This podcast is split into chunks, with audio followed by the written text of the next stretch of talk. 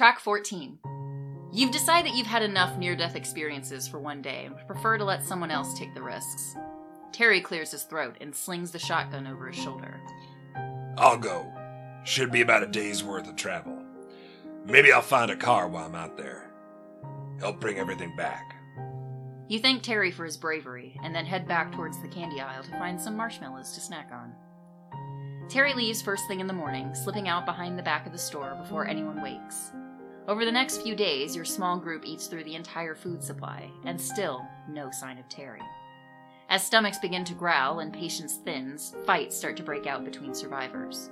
Unfortunately, the energy to fight with one another quickly fades without food to sustain yourselves. Within a matter of days, you and your entire group die of starvation, and Terry never returns. The end. Hmm, not exactly how you'd like to see a zombie adventure end.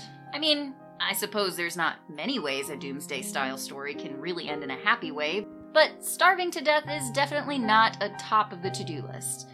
I know going grocery shopping is always a major drag, even in the apocalypse, but sometimes you just gotta put on those big kid pants and do a little adulting. Lucky for you, you can always go back and make a different choice to go out and scavenge for food by skipping back to track 13, instead of taking a nap while someone else does all the hard work.